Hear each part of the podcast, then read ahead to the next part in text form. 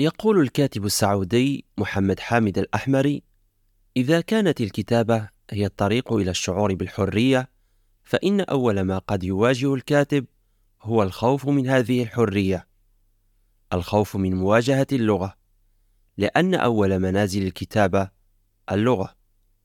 ويقول الروائي الجزائري وسين الأعرج: على الكتابة أولاً أن تمنحنا فرصة للحلم.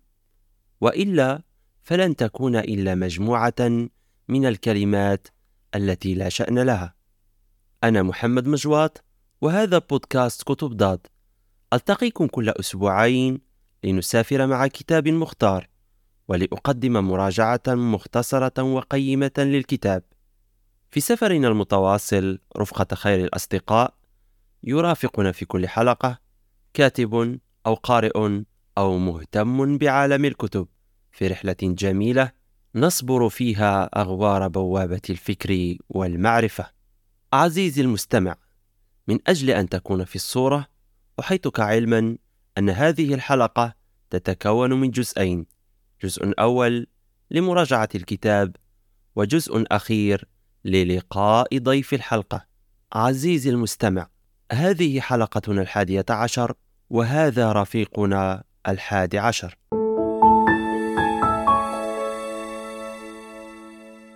عن دار سطور عربية للنشر والتوزيع وبشراكة مع نادي المدينة المنورة الثقافي يقدم لنا الكاتب والصحفي السعودي حسين سنونة مجموعته القصصية أقنعة من لحم.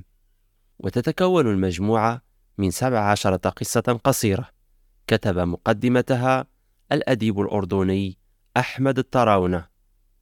تناقش المجموعة مواضيع اجتماعية متنوعة يزاوج فيها الكاتب بين الواقعي والمتخيل ليرسم صورة بانورامية للأحداث كما تتسم النصوص بالكثير من النقد والسخرية تجاه ظواهر اجتماعية وأخرى فكرية وحتى تجاه الذات. الشيء الذي جعل كتابات سنونة تتميز بالكثير من الجرأة في تناوله لقضايا المجتمع. في أقنعة من لحم استطاع السنونة الكشف عن الكثير من الأقنعة التي ترتديها النفس البشرية في أماكن عدة وفي مواقف مختلفة وبأبعاد فلسفية.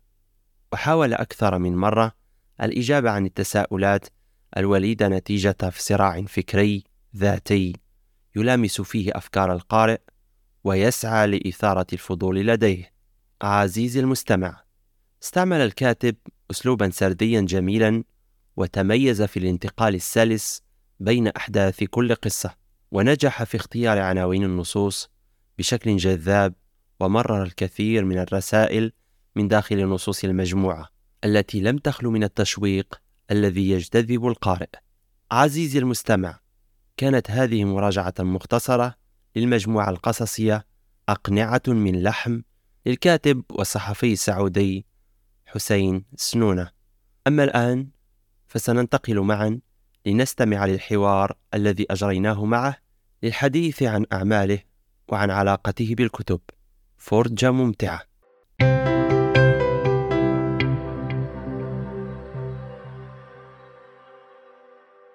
السلام عليكم ورحمة الله وبركاته. من بلاد الحرمين الشريفين هناك في المنطقة الشرقية. وعلى ساحل الخليج العربي وبالتحديد من جزيرة تاروت. من المملكة العربية السعودية البلد الذي قدم لنا أحمد محمد سباعي إبراهيم ناصر الحميدان تركي صديري خليل الفزيع ويوسف المحيميد والكثير من المبدعين في القصة القصيرة بشكل خاص والأدب بشكل عام. يسعدني أن أستضيف في هذه الحلقة من بودكاست كتب ضاد الكاتب والصحفي السعودي حسين سنونة. مرحبا بك أستاذ حسين. مساء الخير أهلا بكم جميعا. مرحبا بك. كما هي عادتنا في بودكاست كتب ضاد نوكل مهمة التعريف بالضيف إلى الضيف نفسه. من هو حسين سنونة؟ حسين سنونة إنسان من المملكة العربية السعودية آه عربي آه من مواليد جزيرة تاروت آه شرق المملكة العربية السعودية. عاشق للقراءة والكتابة. إلى الآن آه، أصدر تقريبا آه، خمس مجموعات قصية. آه، آخرون كانوا هنا كانت بدايتي. وكانت فعلا المولود الأول الجميل الرائع. آه بعدين مجموعة الثانية تدخل في المحراب اللي تعرفوا عليه النقاد واشاد بها الكثير من الكتاب. آه عملي الثالث المجموعة الثالثة هي أقنعة من اللحن كان في البداية عنوانه ملك الموت لا يتكلم العربية لكن آه حسب الاتفاق معهم اخترنا أن تكون عنوانها اقنع من من لحن عبر نادي المدينة المنورة وأيضا ودار سطور في جدة.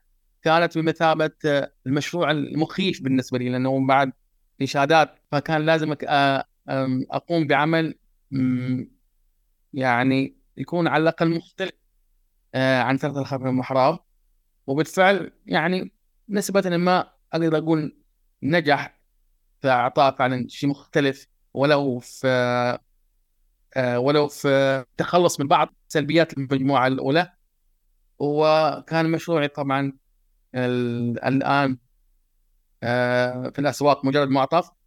كان فعلا هذه التجربة يعني أول مرة أقولها آه، شبه متبرع منها لأنه ما كانت بالصورة الحقيقية اللي أنا كنت أتمناها. ولهذا ما ما وزعته بشكل كبير جدا على الأصدقاء الخاصين جدا وأقدرت إليهم. آه، كذا. بعدين الان في السوق وفعلا أخذ صورة جميلة جدا جدا. وإلى الآن تجي التهاني وال والكتابات النقدية حوله. مجموعة نساء قريتي لا يصلن الجنة. أقدر أقول لك ان هي سوت شبه آه، ضجة بين الأصدقاء وخاصة بين النساء. آه، العنوان كان ملفت نساء قريتي لا يصلن الجنة. كان فيه شبه آه، الاعتراض على هذا العنوان. يعني خاصة أي واحد يقرأ من منطقتي يعتقد أن أنا أقصد آه، مسقط رأسي اللي هو في تاروت يعني إنه ليش النساء ما يدخلوا الجنة وهل الرجال يدخلوا الجنة. فكان في نقاش جميل ورائع حول العنوان وهذا ما كثير تكلم عن إنه حسين السنوني يصطاد العناوين بشكل ملفت. وكان فعلا مشروعي المشروع هذا وضعت فيه آه، الكثير من التجارب في الحياة. ودائما أتعمد في كتاباتي من سلسله قلب المعراب إلى اقنع من اللحم إلى نساء قتلى يدخلن الجنة. آه، أنه آه، ما يكون مختصر على منطقتي بيئتي لا دائما احاول بقدر الإمكان لما يقرأ في الإمارات يقرأ في عمان في الكويت في مصر في تونس في الجزائر في ليبيا في لبنان يشعر إن هذا النص يمسه يشعر إن هذا انه هو داخل النص سواء كان عبر الشخصية عبر المكان عبر الزمن. وهذا هو التحدي الحقيقي الآن إلى أي قاف عندي مشروعي الآن القادم قاعد أبحث عن دار لطباعته. تراني طفل من جزيرة عشتار يتحدث عن ذكريات الطفوله المدرسة المزارع لما كنا شباب وبعض الأمور الفكرية اللي انصدمنا بها مع بعضنا البعض من شباب في الثانوية في المتوسط آه، أيضا في أثناء عملنا في الصحافة. كل هذه الأمور خرجت بها بنصوص مختلفة آه، متنوعة. جميل. هذا بشكل مختصر حسين السنوني جميل أستاذ حسين. عرفنا من هو حسين سنونة. دعنا الآن نغوص في التفاصيل ونعود إلى البدايات. كيف كانت بداية حسين مع الكتابة ومتى كان ذلك؟ سؤال جميل في الواقع. آه سؤال رائع. سؤال يمكن لما تسأله الكثير خاصة من اللي يكونوا في أكبر مني عمرا يعني في السبعينات الثمانينات ويكونوا في المشهد الثقافي ويكون لهم كتابات ولهم أعمال بارزة ربما آه، تنزل دمعات عيونهم. ليش إن أنت ترجعهم من الوراء سنوات؟ إلى الأيام الجميلة دراسة أيام الجامعة أيام العمل أيام الأصدقاء بالآلاف. آه، كل هذه في الواقع هي بداية كل إنسان كاتب. هي بداية بداية كأي شاب. يعني أنا كنت من النوع اللي فعلا أعشق الكتابة.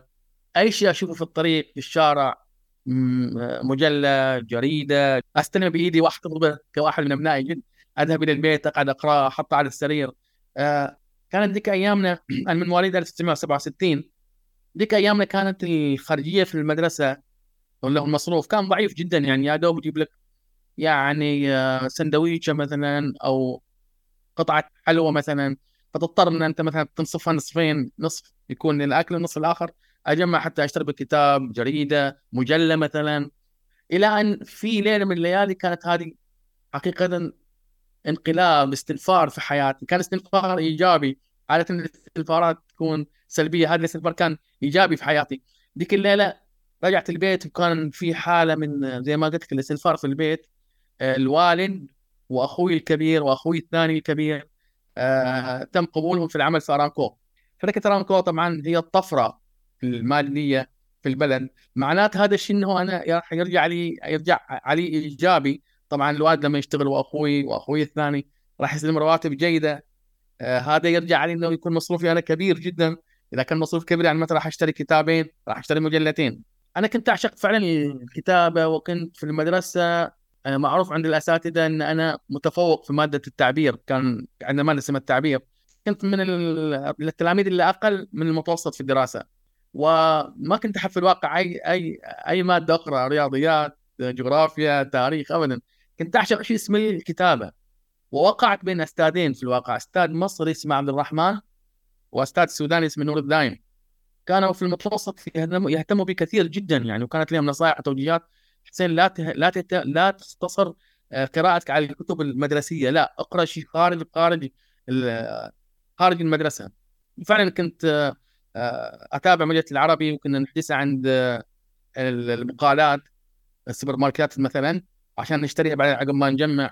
آه، مرة من المرات كان أستاذ عندنا المصري في في حصه التعبير كان عندنا آه، موضوع حر. فما اخترت أنا موضوع حر وجبت عليه العلامة الكاملة جدا. طلبني الأستاذ شاف في فقرة آه، تذكر بإحدى قصص نجيب محفوظ. فقال لي حسين أنت تقرأ يا نجيب محفوظ؟ قلت له نعم أقرأ أستاذ نجيب محفوظ. وبدأت علاقتي بهذا الأستاذ. كان لما يطلع أجازة لي اللي هو مجموعة من الكتب. وكنت أنا برضو نفس الكيس اللي أجيب الكتب كنت أجيب هديه مجموعة من السمك تعرف إحنا المنطقة الشرقية جنب البحر فكنت أجيب له سمك تبادل زي ما يقولوا مصالح. أه وأنا أقرأ في الواقع الكتب والمجلات ما كنت أتوقع يوم من الأيام إن أنا والله يكون لي اسم مثلا أو اسمي يطلع من مجله العربي أو اسم في جريدة اليوم السعودية مثلا أو أحد يكتب عني أو يكون اسم يعني. فكانت بدايتي عشق قراءة القصة نجيب محفوظ يوسف إدريس حسن عبد القدوس. آه، هذه الأسماء هي كانت بداية كل قاص سعودي. لابد أن تكون بوابه بوابة نجيب محفوظ. خاصه إحنا عندنا كان في المملكة العربية السعودية كل الأدب المصري هو الموجود أكثر شيء يعني قليل جدا. تحصل أدب تونسي ليبي آه، لبناني عراقي سوري. آه، هنا كانت بدايتي في الواقع وعشقي للقراءة. فحتى الولد لما شاف حرصي على الكتاب عمل لي مكتبة آه، صغيرة جميلة كان يجيب إياه من أرامكو مجلد قافة الزيت وجديد قافة الزيت فكنت أقرأ بناء فعلا يعني. لدرجة أنني كنت مهمل في الدراسة مستواي أقل من المتوسط. هذا ما كان يعني صار سبب لي إحراج مع العائلة والأسرة. حتى مرت أخي الكبير كانت تقول لي أنت لو تهتم بالكتب الدراسية والأمور الدراسية مثل ما تهتم بالكتب كنت يمكن تطلع يعني من الناجحين المتفوقين في الدراسة. آه، في الواقع الكتاب هو روح الحياة. هو روحك نفسك آه، أنت تتحدث مع شيء جميل رائع تتعرف على فكر على ثقافة على أسماء آه، تتمنى أنك تلتقي مع هذه الأسماء من كتاب من نقاد من شعراء من قاصين من نقاد. فكل ما كبرت ازداد الهوس بالقراءة الآن الحمد لله رب العالمين عندي مكتبة يعني متوسطة عندي أصدقاء في المشهد الثقافي من روائيين من قاصين من نقاد. الآن اسمي يعني ما كنت أتوقع يوم لما كنت أحجز مجله العربي الكويتية إنه الآن أشوف أسمي مجله العربي الكويتية يكتب عني ناقد أكثر من ثلاث إلى أربع صفحات مثلا. بالنسبة لي يعني شيء شبه مش معجزة ولكن طموح ما مو ما رحت لوراء بداية حياتي. ليش؟ لأنه العمل الصحفي في جريدة اليوم ياخذ وقت كثير كثير. لكن بعدين لما قعدت فعلا تفرغ وبدأت فعلا في إنتاج آه، أعمالي القصصية وعندي تفكير الآن إلى محاولة آه، إصدار آه، الرواية الأولى إن شاء الله. نعم. لماذا اخترت آه، أستاذ حسين القصة القصيرة كصنف للكتابة؟ القصة القصيرة في الواقع أنا من بعد ما تعرفت على القاص السوري زكريا تامر هذا القاص الجميل الرائع جدا اللي أدهشني في الواقع وآثارني في كتابة القصة في كتابة القصة سواء عبر مجموعته صهيل الحصان الأبيض أو عبر مجموعه دمشق الحرائق. والآن آخر مجموعة لتكسير الركب. آه، زكريا تامر في الواقع. يكتب القصة بشكل مختلف عما يكتب مثلا نجيب محفوظ. طبعا لا أحد يستطيع أن ينكر إنه نجيب محفوظ أسطورة القصة في مصر. هو يوسف إدريس حسن عبد القدوس محمد عبد الحليم عبد الله. لكن نجيب محفوظ في وجهة نظري طبعا وأرجو أن لا يفهمني أحد خطأ نجيب محفوظ أستاذ. ما في أي اختلاف على هذا. نجيب محفوظ محصور في البيئة المصرية الحواري المصرية القرى المصرية آه، البيئة المصرية. أنا في الواقع ما يثيرني هذا الشيء. لكن لما تعرفت على الأستاذ القاص الجميل اللي هو أنا ارى أسطورة القصة العربية زكريا تامر. زكريا تامر مختلف حقيقه يكتب عن الهويه عن الألم عن الحسرة عن الجراح عن التعب عن الإرهاق. إذا الآن مجموعه الأولى صدرت 1967 أعتقد صهيل الحصان الأبيض. الآن إذا تقرأها تشعر انه الشخصية موجودة الزمان موجود الحلم موجود الهوية موجودة. عندما يقرأها اللبناني يقرأها العراقي يقرأ أي واحد في العالم العربي يشعر أنه الشخصية اللي كتب عنها زكريا تامر هو هذه أخته هذا جاره هذا البيت بيت هذا الشارع شارع. زكريا تامر في الواقع حقيقة هو أسطورة القصة العربية من من خلال قراءاتي إلى زكريا تامر بتمعن وقرأت بعض مجموعات أكثر من مرتين ثلاث أربع عشقت كتابة القصة وتعلمت كتابة القصة في الواقع. علمت نفسي بنفسي آه، من خلال آه، البحث عن الكتابه القصية قراءة في القصة القصيرة بتاريخها وبدايتها ونهايتها. لكن زكريا تامر في الواقع هو الأستاذ الحقيقي اللي جعلني إن أنا عندما أكتب نص لابد أن يكون نص مختلف. زكريا تامر ما كتب عن الطلاق عن الزواج كتب عن الإنسان. آه، ألم الإنسان جرح الإنسان وكأنه يكتب إلى الأجيال الآن الموجودة.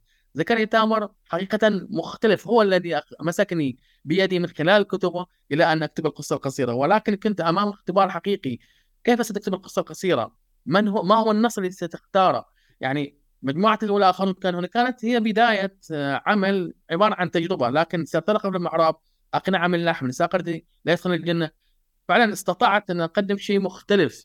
يعني وأنا أقول لك الآن من امنيات إن أنا ألتقي مع زكريا تامر أقدم له بعض نصوصي حتى أسمع رايه وجهة نظره. هل أنا استطعت أن أصل إلى ولو شيء بسيط مما يكتبه زكريا تامر أو من خلال ما يتمناه لقراءه كتابه القصة القصيرة؟ نعم. القصة القصيرة الان القصة القصيرة الآن متطورة آه، أصبحت مختلفة.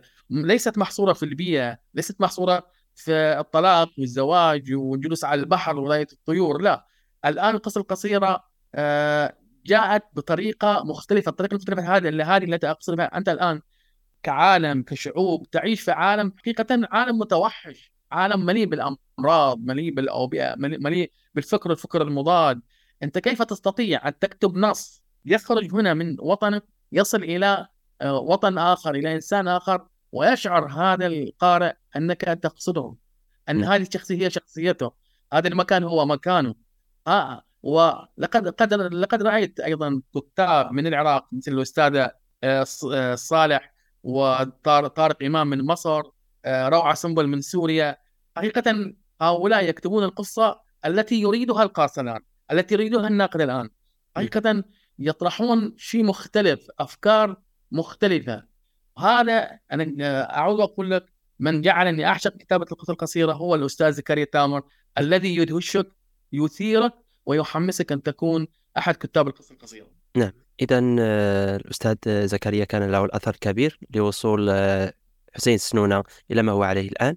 وطبعا آه، لا ننسى ولا نجحد المجهود الشخصي في مجموعتك القصصية اقنع من لحم نقد لظواهر اجتماعية وملامسة لقضايا الفرد والمجتمع وحتى وأنت تبدع منطلقا من الخيال لا تكاد تنفك عن الواقع حسين سنونة بين الواقع والمتخيل هل يجد نفسه واقعيا أكثر؟ آه، في الواقع سؤال جميل ورائع. آه، القاص في هذه النقطة يكون بين اثنين لكن القاص المتمكن هو من يأخذ جزء من الواقع ثم يكمله بخياله. ما نكتبه هو موجود في الواقع. أنت عندما تخرج من البيت تلتقي بالأصدقاء تسافر نصوص ملقاة في الطريق. لكن كيف تأخذ هذا النص وتحوله إلى نص؟ مختلف تدمجه بخيالك القاص هو من مثل النحات الذي ياخذ يأخذ صخرة وينحتها ينحتها ينحتها ويخرج ببورتريه جميل وجه جميل جسد جميل. مختلف عن الأجساد الأخرى الوجوه الأخرى. ولهذا هناك نحات وهناك نحات مبدع. القاص يأخذ ما يحدث في المجتمع. آه يعني الآن في اقنع من اللحم اللي طرحته أنا قاعد أطرح نحن البشر لدينا أقنعة كثيرة آه، نرتديها كيف أستطيع أنا كقاص إن أطرح نحن هل نحن صادقون أم كاذبون؟ هل نحن نرتدي قناع واحد أم أكثر من قناع؟ هنا لابد أن أنا أخلط ما بين الواقع والخيال، موجود هذا الشيء، لكن كيف أطرحه إلى القارئ بشكل مختلف؟ حتى مثلا قضية مثلا آه العشق كيف أطرحها أنا؟ الكثير تحدث عن العشق، الكثير تحدث عن الطلاق، الكثير تحدث عن الزواج، الكثير تحدث عن العطالة، آه الكثير تحدث مثلا عن المخدرات، لكن أنا سوف أطرح هذه النقطة، كيف أطرحها بشكل مختلف؟ بشكل مثير مدهش إلى إلى القارئ. نعم. هل يمكن القول أستاذ حسين أن عملك صحفي لمدة طويلة كان له الأثر في نتاجك الأدبي؟ وهنا أقصد الارتباط بالواقع دائما علما أن هناك بعض الكتاب في مجال القصة القصيرة يطغى عليهم الجانب الخيالي. في الواقع اولا أنا العمل الصحفي أنا أعتبر دخيل على الصحافة لأنه أنا ما ما درس لم أدرس الصحافة في الواقع آه، كصحفي عبر الجامعة وصحافه أكاديمية زي ما يقولوا. دخلت في من خلال وجودي في المشهد الثقافي وحضوري في كثير من المناسبات الثقافية سواء في الأندية الأدبية جمعية الثقافة والفنون ومن خلال كتاباتي كذلك استطعت أن أصل إلى القسم الثقافي. وكان عندنا أصدقاء صحفيين من العالم العربي آه، استفدت منهم جدا جدا. وقالوا إنه توجد الرغبة عندك حسين وتوجد الإرادة عندك إن تكون أنت في القسم الثقافي. وبعد بعد ذلك أخذت كثير من الدورات في القسم الثقافي. إلى ان صرت محرر ثقافي وقمت أمارس العمل الصحفي وسافرت كثير من الدول لحضور المهرجان السينمائية، مهرجان مسرح، معارض كتاب وما شابه. آه، حقيقة هذا موجود الكثير من النقال والكثير الذي يطلع على ما اكتبه من نصوص قصصية يشعر ويرى إن هناك تأثير صحفي في كتابة النص وهو الجانب التقريري. وهذا الشيء اللي أنا الآن قاعد أعيش فيه حقيقة صراع كيف أتخلص من الجانب التقريري في كثير من نصوصي. فطبيعي اثر العمل الصحفي اثر كثير في كتابتي للقصه القصيرة. آه، بل العمل الصحفي والجانب وخاصة في القسم الثقافي حقيقي متعب ومرهق ويحتاج إلى آه، إرادة أكيد انك تتابع المشهد الثقافي سواء كان في بلدك أو في الخليج أو في العالم العربي بالإضافة إلى حضورك بالإضافة إلى أن أنت تحتاج إرادة آه، تتابع كل ها كل كل هذا ما يحدث.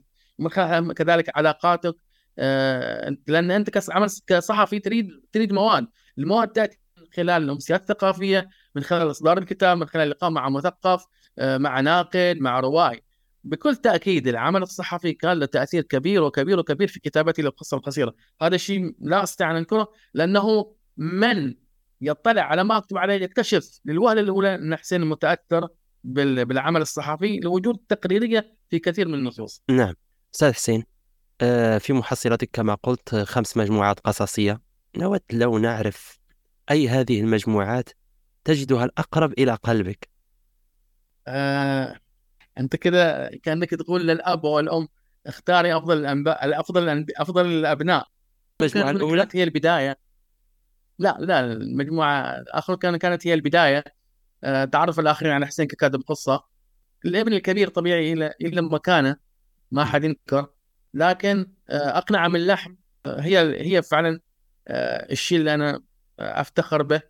الشيء اللي أنا تمنيت إنه يصل فعلا كملاحظة أقنع من اللحم فاز بالمركز الثاني في مسابقة فارس الفارس الرواية.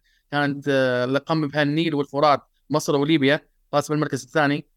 آه، زي ما قلت طبعا فاز باسم ملك الموت يتكلم العربية. ولكن بعد ما قررت ان اطبعها صراحة ان غير غيرت إلى أقنع من اللحم هذه المجموعه في الواقع فيها الكثير فيها الكثير من الأفكار اللي أنا كنت أراها وأريد أن أطرحها وطرحتها.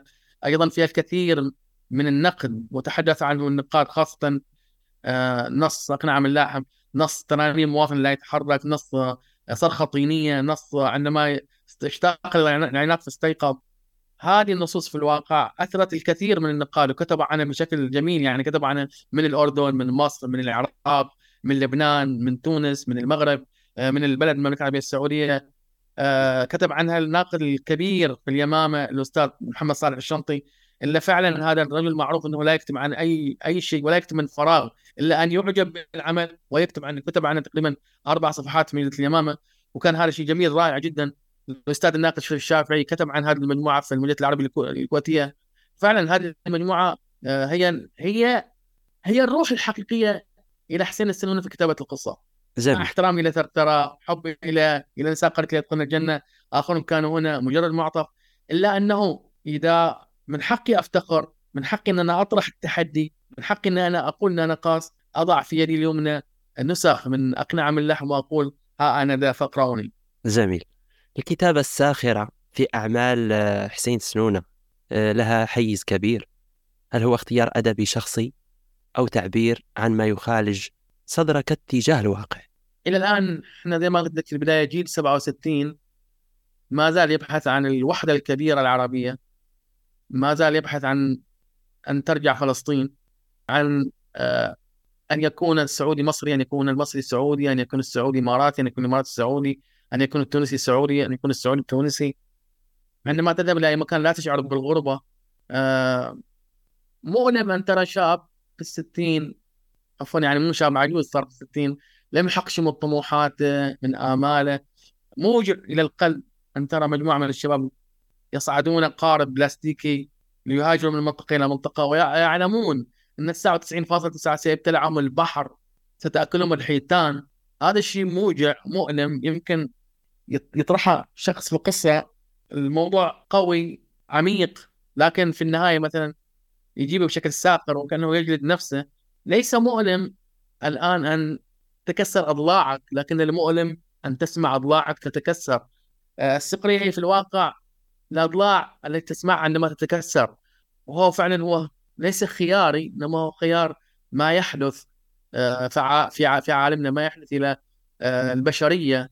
أتمنى أن أتي ذاك اليوم الذي فعلا نفرح سويا نضحك سويا وأن نرى كل شاب حقق آماله وطموحاته.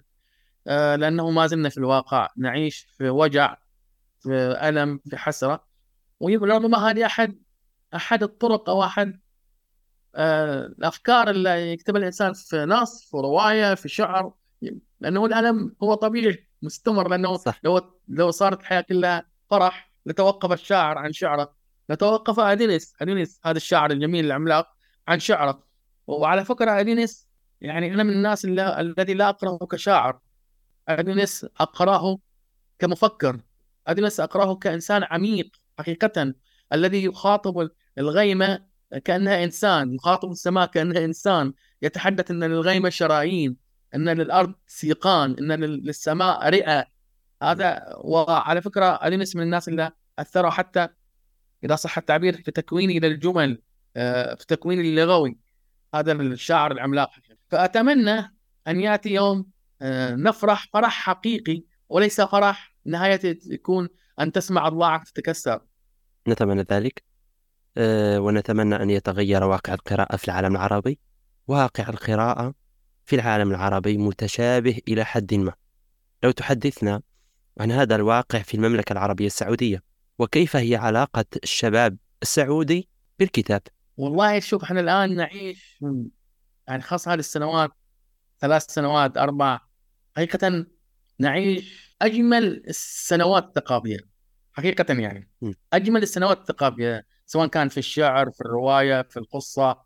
النقد حقيقة ما زال آه، كما ليس كما نتمناه. الآن مثلا الآن أكلمك الآن. موجود عندنا الآن آه، في المنطقة اللي أنا فيها أمسيات ثقافية ندوات ثقافية ندوات شعرية ندوات نقدية تقريبا ليليا لدينا. يعني في أكثر من مكان أمسية. عندنا الآن فكرة جميلة. وزارة الثقافة هيئة الثقافة عملتها وهي الشريك الشريك الأدبي. أي مقهى ثقافي أي مقهى بإمكانه أن يقوم بعمل ندوة ثقافية امسيه شعريه آه، بحضور جماهيري كبير جدا. وأتمنى على المثقفين أن يستغلوا هذه الأيام هذه السنوات. يعني آه هذا التطور اللي قاعد يصير الآن خاصة في هيئة الثقافة الآن عندنا عام الشعر العربي في المملكة العربية السعودية. عندنا مهرجان سينمائي الآن تقريبا بيني وبينه تقريبا 20 آه، كيلو. قبل أيام انتهى معرض الكتاب الكتاب الشرقية. بعد أيام معرض معرض اللي هو الكتاب في المدينة المنورة ثم جدة ثم القصيم وثم المعرض الكبير جدا في, في الرياض. هناك إقبال على هذه المواعيد الثقافية؟ إقبال كبير؟ جدا جدا بشكل أقول لك بشكل ملفت. أنا إحنا متفاجئين حقيقه. يعني وجود الآن آه، الميديا والانترنت هذا التطور التكنولوجي لم يمنع الشباب في الواقع من شراء الكتب من قراءة الكتب. يوميا نرى وجوه جديدة كما قلت لك. هذه ليست مبالغة. هذا نعم. ما نراه في الواقع. سواء جميل. في القصة في الرواية في الشعر. ولدينا أسماء وصلت. يعني خذ في الشعر مثلا جاسم الصحيح حيدر العبد الله جاسم عساكر. آه آه خذ مثلا في في, في الرواية نمزيني آه موجود سعد العتيق موجود الحميدي. آه موجود محمد علوان وفاز بجوائز كذلك في البوكر العربيه وما شابه.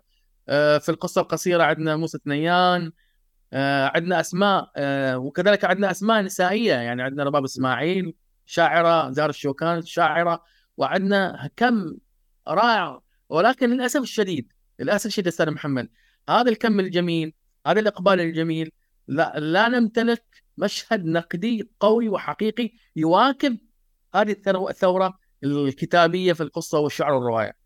النقد للأسف الشديد ضعيف عندنا جدا، للأسف الشديد النقاد لدينا أول ما يبتدي أو يكتب للأسف الشديد عن المتنبي وفرس الحمداني عن نجيب محفوظ عن للأسف الشديد أشخاص ماتوا من مئات السنين.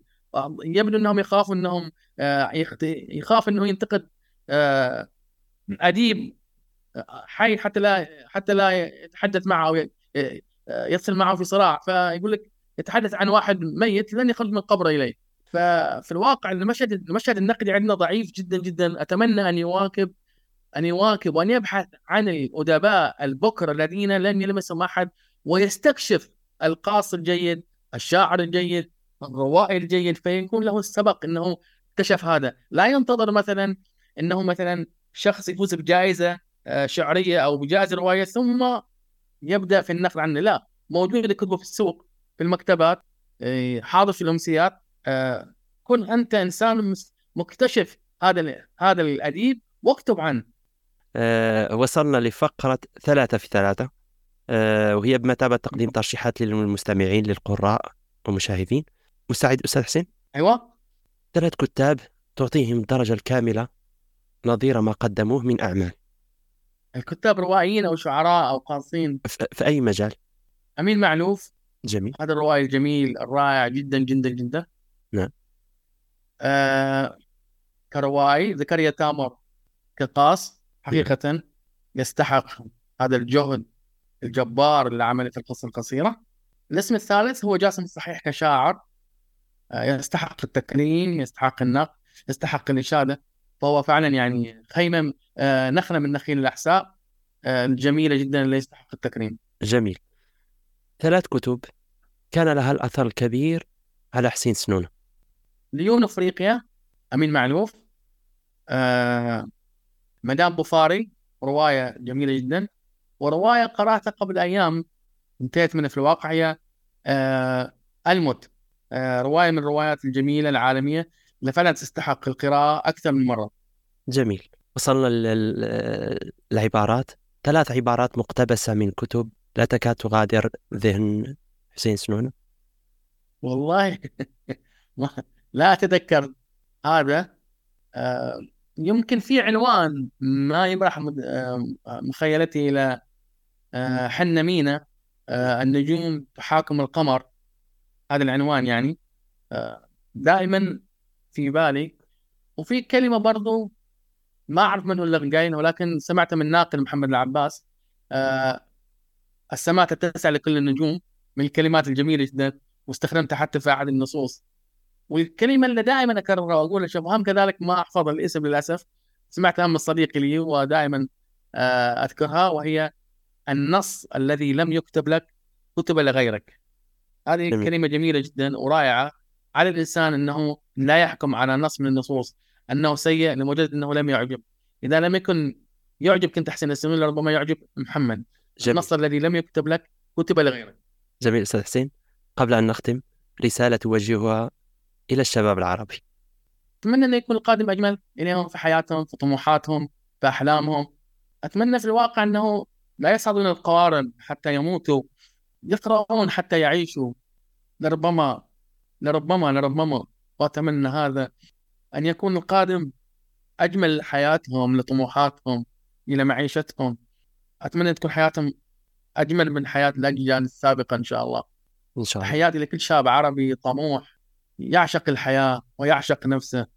أتمنى كل الخير لكل الشباب العربي شكرا جزيلا أستاذ حسين. سعدت بقبولك الدعوة وسعدت بهذا الحوار. أتمنى أن تكون قد استمتعت كذلك. أشكركم جدا جدا على هذه الفرصة الجميلة. شكر موصول إليك. آه، بودكاست كتب ضاد هو مساحة للشباب ولكل شغوف بلغة الضاد. وأنت ممن يسهمون في الإبداع بلغة الضاد. شكرا مرة أخرى أستاذ حسين. وإلى فرصة قادمة بإذن الله. عزيزي المستمع كنت في الاستماع للحلقة الحادية عشر من بودكاست كتب ضاد وفي انتظار الحلقة القادمة. قم بتسجيل موعدها على مذكرتك. تابع حساباتنا عبر مواقع التواصل الاجتماعي. اشترك في قناتنا على يوتيوب. ولا تنسى مشاركة هذه الحلقة مع أصدقائك المهتمين بعالم الكتب. إلى اللقاء.